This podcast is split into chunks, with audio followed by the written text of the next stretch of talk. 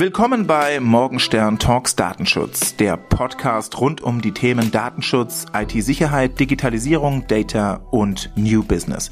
Mein Name ist Jan Morgenstern. Ich bin Fachanwalt für IT-Recht und Host dieses Podcasts. Mit meinem Team berate ich Unternehmen im Bereich Data Security, IT-Security und Digitalisierung. Mit unserem Podcast wollen wir auf diese Themen aufmerksam machen und für unsere Zuhörerschaft neue Bereiche be- und durchleuchten. Es freut uns, dass du ein Teil davon sein möchtest.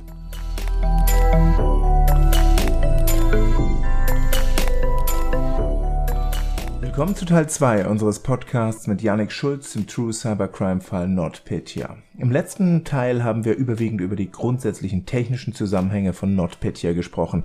Falls du das noch nicht gehört hast, kannst du das natürlich gern nachholen. Heute geht es vor allem um die Zusammensetzung und Verkettung des massiven Schadens dieser Fallkonstellation und auch um den Themenkomplex Cyberwar. Hör doch einfach selbst. In der Regel stecken hinter solchen Attacken, solchen Kampagnen ähm, organisierte Strukturen, organisierte Kriminalität, die das Ganze nüchtern wirtschaftlich betrachten. Ähm, da gibt es da gibt es einen florierenden Handel mit Informationen, mit Lücken, mit Grundlagenwissen etc. Das ist äh, im Prinzip äh, eine genauso arbeitsteilige Schattenwirtschaft wie unsere norma unser normales Wirtschaftssystem, was wir im Alltag kennen. Ähm, zum einen hocheffizient, ähm, absolute Experten. Äh, das heißt, ähm, das ist, äh, da, da, muss man ständig davon ausgehen, dass man, wenn man nicht entsprechend ähm, zeitnah reagiert, dass man einfach im, im, im Fadenkreuz steht. Ähm, vielleicht auch nur als Kollateralschaden oder als Beifang, mhm. aber nichtsdestotrotz, den Schaden hat man ja. ähm, und das, das Zweite ist, dass das, das, also man kann vielleicht, also ich würde mich mal aus dem Fenster lehnen und vielleicht sagen, wir sprechen von drei Viertel ähm, ja, wirtschaftlich veranlassten Kampagnen und vielleicht einem Viertel ähm, tatsächlich staatlichen Themen ähm, wo man auch genauso sagen muss, dass es sicherlich Staaten gibt. Ähm, und das gilt wahrscheinlich für relativ viele Staaten. Bei den einen ist es offenkundig, bei den anderen eher nicht, ähm, wo auch wirklich äh, ja, Top-Leute im Prinzip von der Regierung rekrutiert werden, um äh, auch in diesem Cyberraum tätig zu werden. Ähm, in manchen Staaten vielleicht eher defensiv, ähm, aber in anderen Staaten sicherlich auch sehr, sehr offensiv. Hm. Ja, durchaus, durchaus ein wirklich spannendes Thema und vor allen Dingen, vielleicht bevor wir darauf nochmal zu sprechen kommen, uns auch dann die Frage stellen, wie das denn heutzutage, also sind wir ja einige Jahre weiter, ähm, sich auch wieder gerade zuletzt äh, in diesem Jahr äh, massenhaft darstellt dargestellt hat, und über was es dann da vielleicht auch noch äh, zu sprechen gibt.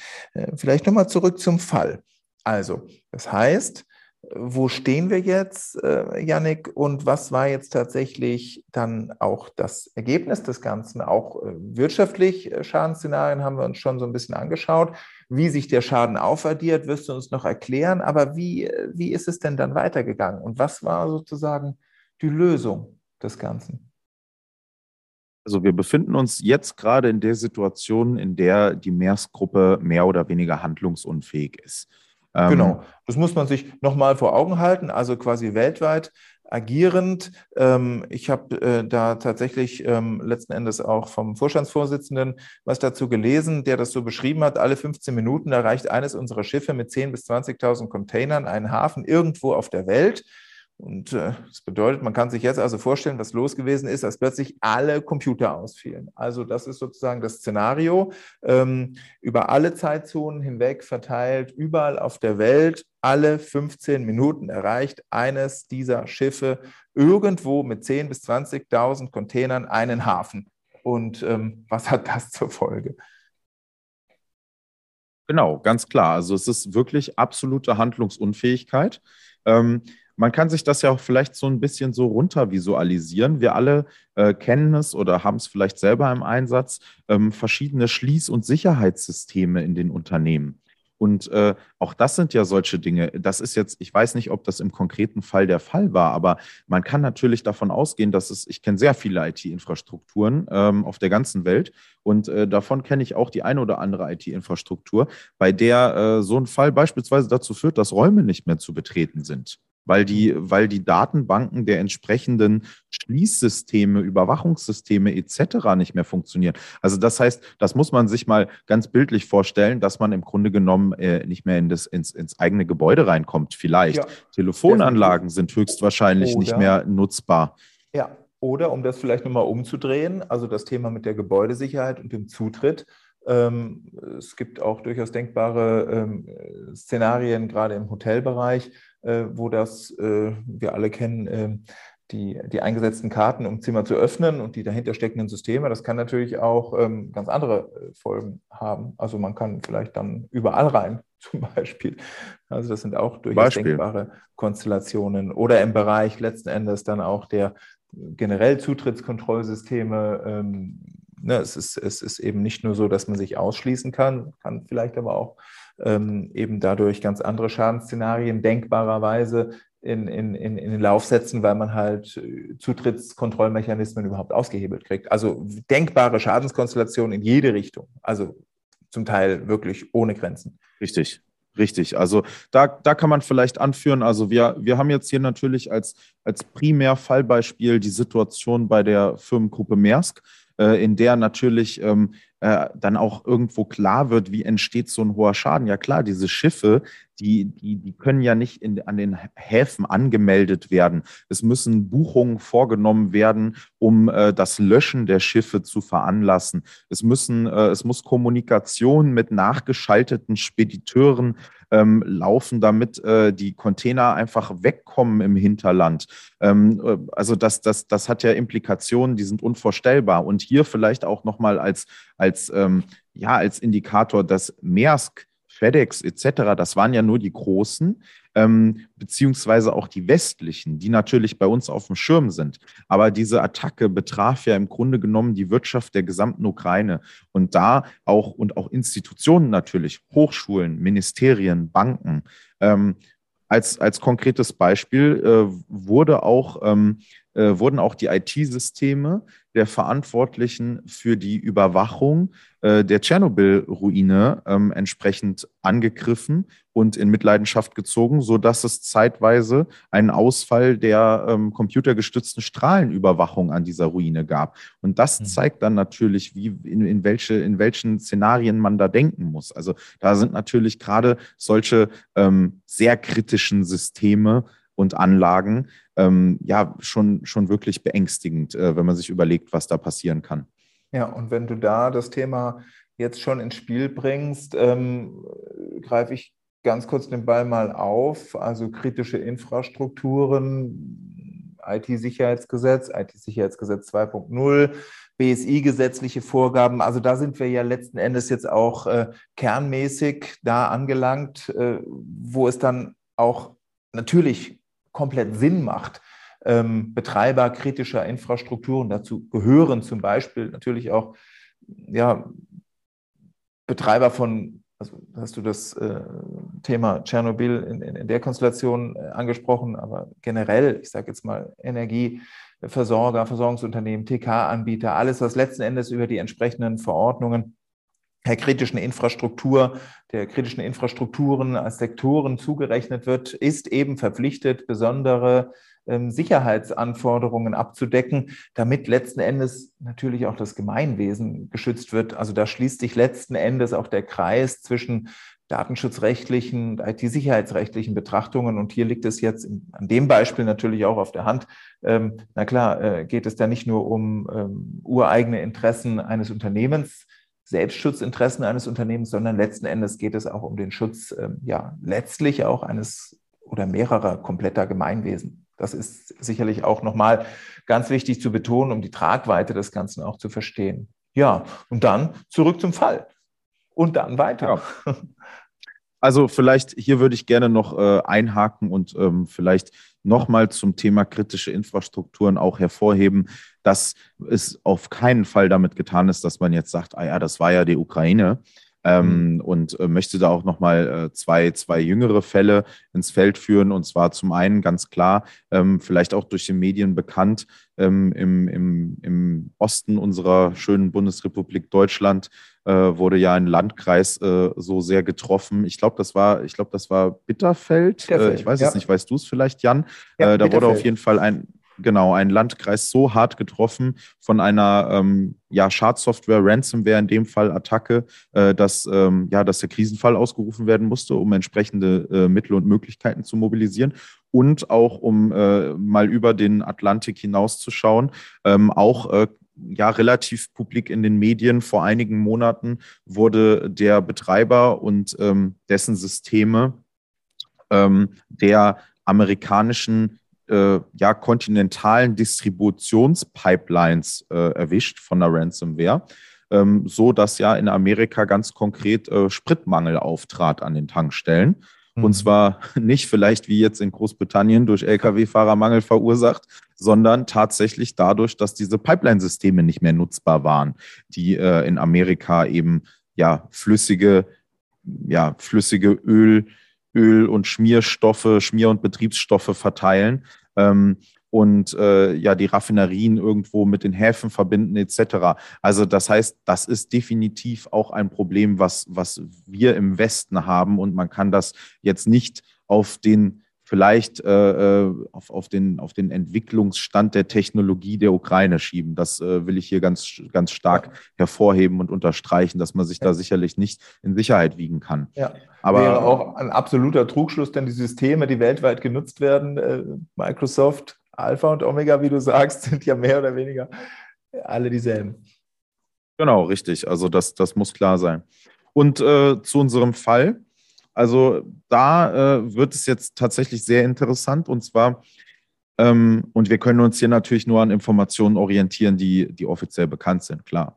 Aber ähm, offensichtlich, also ich sagte eingangs, äh, dieses Active Directory, also dieses Verzeichnis, dieses, äh, das jetzt ein stark vereinfachtes Bildnis, ähm, da möge man mich von technischer Seite nicht lynchen für, aber dieses Telefonbuch, wenn man so will, fürs, fürs gesamte Unternehmen, ähm, war jetzt äh, äh, ja nicht mehr nutzbar. Die Systeme waren nicht mehr nutzbar. Äh, auch die, die, die Server und die Client-Computer benötigen eine Verbindung zu diesem Domain-Controller, um sich dort wesentliche Informationen, auch Richtlinien etc. abzuholen. Ähm, und das, das war einfach kaputt. Und das ist eigentlich ein Totalschaden vom System her. Denn man hat selbst wenn das Active Directory defekt ist, ohne dass die Daten verschlüsselt sind, dann hat man schon ein massives Problem. Das Einzige, was man vielleicht weiß und womit man die Geschäftsleitung besänftigen kann, ist, dass man sagen kann, die Rohdaten sind auf jeden Fall noch da. In dem Fall waren die Rohdaten nicht mehr da, die Backups waren angegriffen ähm, und äh, das, das, das Active Directory war ähm, kaputt. Und hier kam tatsächlich äh, nach offiziellen Informationen der Zufall zu Hilfe. Und zwar, ähm, wie schon gesagt, an jedem Standort stehen solche Domain-Controller. Das sind Server, die quasi all diese Verzeichnisinformationen vorhalten, also Computerobjekte, Benutzerobjekte, ähm, Gruppenobjekte. Ähm, und äh, diese Domain-Controller replizieren. Das heißt, wenn alle Domain-Controller online sind und ich auf eine geschickte Art und Weise von einem Standort aus ähm, entsprechende Kommandos gebe, dann kann ich alle auf einmal mehr oder weniger kaputt machen.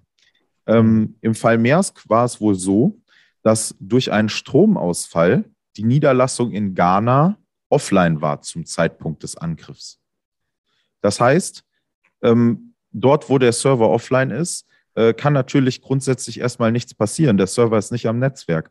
Das heißt, ähm, man muss davon ausgehen, dass die äh, IT hier unter, unter ähm, wirklich ja, extremen Anstrengungen und sicherlich auch unter Aufwendung von extremen Mitteln und unter äh, Zuhilfenahme von wirklich ähm, ja, herausragenden Experten ähm, auf Basis der, des, der, des oder der verbleibenden Domain-Controller am Standort Ghana, ähm, die das Active Directory wiederherstellen konnte und wieder in Gang setzen konnte. Insofern, dass man dann von Ghana aus die Daten, deren Integrität dann irgendwo äh, daraus ableitbar ist, dass ja zu dem Zeitpunkt des Angriffs dort einfach definitiv Blackout war, äh, äh, ist die Integrität dieser Daten ableitbar und man kann diese Daten dann von Ghana aus wieder auf die restaurierten Systeme im Rest der Welt zurückspielen und hat dann wieder seine Benutzerkonten.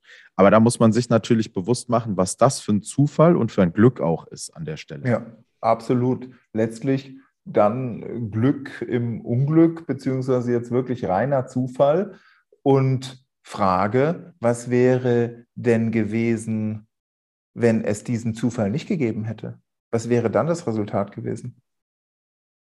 Also wieder äh, ganz klar gesagt, nach den Informationen, die mir vorliegen und die öffentlich einsehbar sind, muss man davon ausgehen, dass man ansonsten hätte wirklich die IT, im Speziellen das Active Directory, von Hand wieder ähm, ja, implementieren müssen. Also das heißt, auf Basis von Mitarbeiterlisten die Benutzer wieder importieren, den Benutzern neue Kennwörter geben. Das wäre vielleicht sogar noch irgendwie wo händelbar. Aber je nachdem, wie gut die Dokumentation ist, wie aktuell die Dokumentation ist und wie viel Manpower man hat, ähm, auch das Wiederherstellen von Berechtigungsstrukturen, mhm. das äh, Hinzufügen aller Server und Computer wieder in ein neues Active Directory also im, im operativ, im technischen Detail ist das wirklich ähm, unglaublich, was man da dann, also da, da, da hätte man im, im Grunde genommen ähm, ja irgendwo bei Null angefangen. Und das erklärt ja dann auch diesen riesigen Rahmen oder dieses riesige Ausmaß des Schadens, weil allein das, was da an sozusagen Aufwand betrieben werden muss, um wieder funktionsfähig zu sein, ist ja ein ist, ist ja unvorstellbar bei dieser Größenordnung dann zum Teil. Ja. Genau. Also ich denke, der, der, der Schadwert ergibt sich da auch dann aus einer, ähm, aus einer Kombination von Produktivitätsausfall. Ja. Ähm, was sicherlich im Transportgewerbe auch mit entsprechenden Vertragsstrafen zusammenhängt, mhm. denke ich. Also auch hier mit Blick auf FedEx. Ähm, und natürlich mit den Aufwendungen für die Experten, die man weltweit braucht, die man weltweit dann in Gang setzen muss, um das ganze Thema irgendwie wieder in den Griff zu bekommen. Und das, das Interessante an diesem Fall ist, wir, wir sprechen jetzt immer noch davon, dass an der Stelle Maersk international betrachtet Beifang ist von dieser Kampagne. Denn das, das war ja nicht unbedingt das Ziel. Oder zumindest man hat das Ziel eben getroffen mit dem Büro von Maersk in der Ukraine. Ähm, äh, auf, auf diese Art und Weise über diese, über diese ja, Buchhaltungssteuersoftware. Ähm, und äh, das hat sich im Prinzip global durchgezogen. Ähm, und das kann, das, das das, das war immer der Ausgangspunkt, dass globale Unternehmen da getroffen wurden, äh, insofern, dass, dass äh, die ukrainische Tochtergesellschaft getroffen wurde, die wirklich quasi im Fokus stand und sich das Ganze dann im Grunde genommen wie so ein, ja, wie so ein, das sprichwörtliche Lauffeuer äh, äh durchgebrannt hat. Ja, dann nähern wir uns doch der Frage an, wenn der Beifang nur Beifang war, was war denn dann deiner Meinung nach oder auf Basis der Erkenntnisse, die dann so öffentlich bekannt sind, das eigentliche Ziel des Angriffs? Ja, also ähm, mittlerweile ist man eigentlich in der, oder man hat die einhellige Meinung, dass das Ziel des Angriffs die Ukraine als solches war. Wir, wir haben immer noch die Situation, äh, dass man ähm, ja einen Konflikt hat bezüglich, äh, bezüglich der Krim, bezüglich äh, der Regionen im Osten der Ukraine. Und ähm, man kann davon ausgehen, dazu gibt es auch konkrete Hinweise wirklich, dass äh, diese Operation ähm, ausgeführt wurde von ja, russischen regierungsnahen Stellen, regierungsnahen Hackergruppen und äh, dass es einfach wirklich auf maximale Zerstörung ausgelegt war, um ja, um äh, Möglichkeit kritische Infrastrukturen in der Ukraine zu treffen, auch natürlich um ukrainischen Unternehmen zu schaden, der ukrainischen Wirtschaft zu schaden, aber vielleicht auch ein Stück weit, um äh, ja internationalen Unternehmen vor Augen zu führen, ähm, ja, dass, dass man, dass man vielleicht ähm, ja seine Geschäfte von, von anderswo macht. Ähm, und davon muss man einfach an der Stelle ausgehen. Also, ja um, um wirtschaftlich, aber sicherlich auch irgendwo gesellschaftlich und politisch zu destabilisieren. Und äh, letzten Endes sind wir dann ja irgendwo schon beim Stichwort Cyberwar angelangt, muss man ja auch irgendwo mal so tatsächlich sagen, richtig? Genau, richtig. Also das ist jetzt auf jeden Fall ein Fall, der auch hier äh, wirklich offiziell ähm, von den Regierungen der USA, der Vereinigten, äh, der, des Vereinigten Königreichs und Australien äh, wird, wird dieser, dieser Zwischenfall, dieser Inzident ähm, Russland, der Russischen Föderation zugeschrieben. Hm. Ähm, man, man äh, sagt, dass es äh, ja in, aus, aus Richtung des Geheimdienstes GRU kam und äh, entsprechend äh, GRU-nahen Hackergruppen. Und ähm, ja, da, da, sieht man einfach wirklich ähm, nochmal ganz präsent, ähm, was schon im Internet quasi oder in der, in der, in der, in der, in diesem Cyberraum, wie man es nennen kann, ähm, passiert. Äh, das Ganze begann natürlich nicht 2017. Es gibt äh, auch schon äh, Fälle, die wirklich äh, weiter in die Vergangenheit reichen. Äh, hier auch ganz, ganz, ganz großer Fall Stuxnet.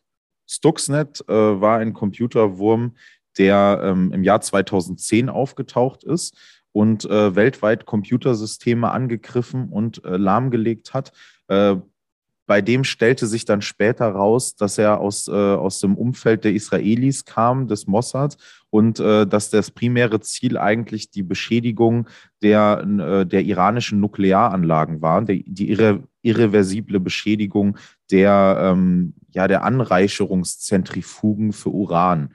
Mhm. Ähm, und äh, ja, dieses, dieser, dieser Angriff führte im Prinzip auch weltweit zu, ähm, ja, zu Problemen in der IT von Unternehmen.